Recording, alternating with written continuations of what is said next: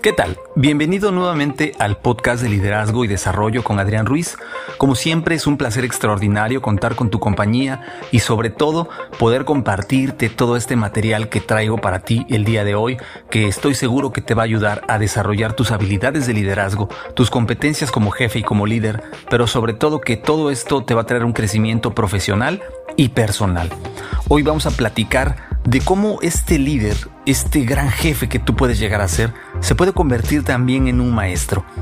Lo primero que quiero preguntarte es que me digas cuál es el activo más importante y más valioso con el que cuentas en tu empresa. Habrá gente que seguramente nos dirá, mi activo más valioso pues son las inversiones que tengo en mi equipo de cómputo, el sistema operativo, el inventario de mi tienda, eh, y, ciertamente podrían llegar a tener un valor muy alto, pero debemos de tener en cuenta que todos estos, activos con el paso del tiempo se pueden ir depreciando poco a poco y perder el valor inicial que tenían e inclusive no valer absolutamente nada. Es muy importante que sepas que uno de los activos más importantes pero más valiosos también dentro de tu organización es tu gente, es tu personal. La capacidad que ellos tienen de contribuir y de hacerte ganar más con estos activos que tú tienes es invaluable y es muy importante que tú lo sepas. Así que uno de tus roles más importantes como gerente y como líder es enseñar y formar a la gente que trabaja para ti, el modo en el que debe de hacer el trabajo y cómo puede hacerlo mejor cada día.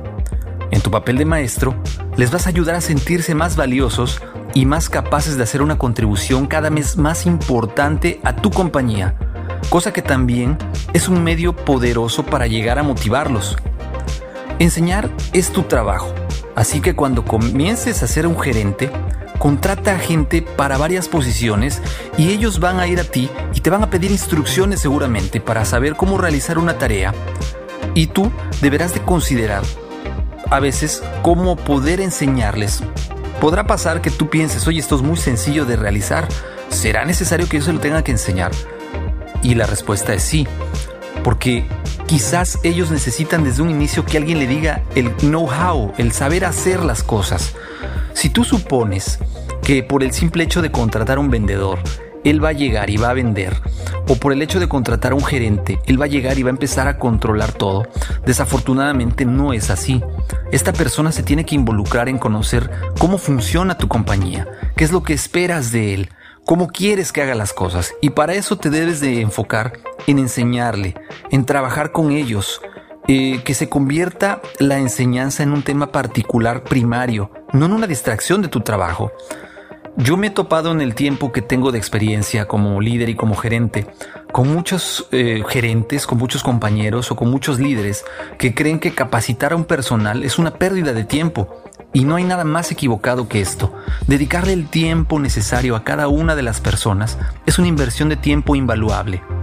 Podrás invertir un mes quizás en capacitar a alguien, pero ten por seguro que en un futuro no te tendrás que preocupar porque esta persona cumpla o no cumpla con sus metas, porque tú ya le dejaste en claro qué esperas de él. Por otro lado, el no hacerlo trae costos operativos muy grandes, porque siempre va a haber errores, siempre va a haber equivocaciones, siempre va a haber justificaciones y pues hablando de manera seria, yo creo que nadie puede tolerar durante tanto tiempo. Así que date el tiempo, invierte el tiempo para capacitar a tu personal. La razón para que los miembros de un equipo estén trabajando para ti es porque ellos saben cómo hacer las cosas y están dispuestos a aprender más. Incluso todas aquellas personas que tienen un máster en administración de empresas necesitan instrucción como yo te lo comentaba. No subestimes la capacidad ni tampoco creas que alguien por tener una gran carrera, un estudio, una ingeniería, una licenciatura, un máster o incluso un doctorado, en automático va a llegar y va a resolver los problemas en un tronar de dedos. Eh, es importante que la persona entienda el contexto de toda tu organización, que entienda cuál es la problemática que se está presentando, pero que no solo la entienda desde el factor externo, sino que aprenda a conocerla y a vivirla para que te pueda ayudar a resolver. Nunca supongas que la gente sabe. Este es el error más grande que como líder puedes tú llegar a cometer ya lo hemos platicado en capítulos anteriores, que muchas veces cuando como jefes suponemos que inclusive no necesariamente una persona que acabas de contratar, sino una persona que viene de ascenso de un puesto de un nivel más básico, si tú piensas que por el hecho de que él pertenece a la organización ya sabe lo que se espera, te equivocas. Tienes que trabajar con ellos como si fuera la primera vez. Te tienes que asegurar que a ellos les quedan claros todos los conceptos que quizás para ti son muy obvios, pero para ellos pudieran no serlo tanto. Es por, ese, por eso muy importante que tú te tienes que convertir en un maestro. Hay una frase que a mí en lo particular me gusta mucho dentro de este tema de liderazgo, crecimiento y desarrollo, que dice que la mejor manera de aprender es enseñar.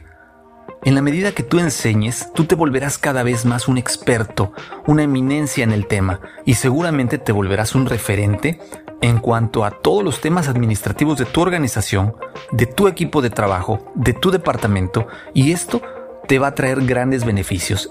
Cada vez que tú entrenes a un colaborador, reforzarás este conocimiento y te volverás cada vez más analítico y por ende encontrarás cada vez mejores soluciones e inclusive detectarás áreas de oportunidad que quizás no te habías dado cuenta que existían y podrás hacer propuestas de valor en tu organización para poder desarrollar mejoras continuas o mejoras que permitan que tu organización inclusive se desarrolle más y por ende incrementará tu valor dentro de la organización, pudiendo ser acreedor, ¿por qué no?, a un crecimiento o un desarrollo. Pero estamos de acuerdo que la base de todo esto sigue siendo y será siempre tu activo más valioso, como decíamos al inicio de este, de este episodio del podcast, que son tus colaboradores. No hay colaborador realmente que no se comprometa. Más bien muchas veces hay jefes que no se dan el tiempo de poder trabajar con estos colaboradores a un nivel interpersonal, conociéndolos, motivándolos, encontrando qué los mueve, pero sobre todo no suponiendo nada respecto a ellos. Créeme, estoy seguro que estos tips te van a servir para ser un mejor líder y desarrollar cada día mejores estrategias de trabajo, pero sobre todo empleados, colaboradores, gente que trabaje para ti, que esté contenta, que se sienta parte de algo más importante, pero sobre todo sean capaces de dar un rendimiento excepcional. Bueno, espero que te haya gustado este tema, espero que te haya sido de mucha utilidad. A mí en lo particular me gusta compartir mucho este tema porque me identifico mucho en situaciones que me pasaron a mí en lo personal y creo que te pueden servir. A mí por mi parte me gustaría que me compartas qué te pareció. Ya sabes, los medios de contacto son el correo electrónico adrianrogelioruiz.com. En Twitter me encuentras como Adrián Rogelio Ru.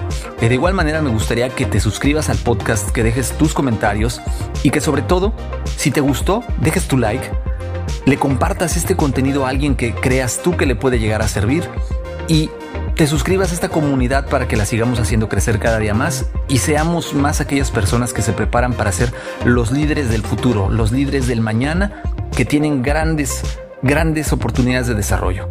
Pues nuevamente te agradezco que me hayas acompañado, te recuerdo, mi nombre es Adrián Ruiz, es un placer haber estado contigo en este podcast de liderazgo y desarrollo con Adrián Ruiz. Nos seguimos escuchando, hasta luego.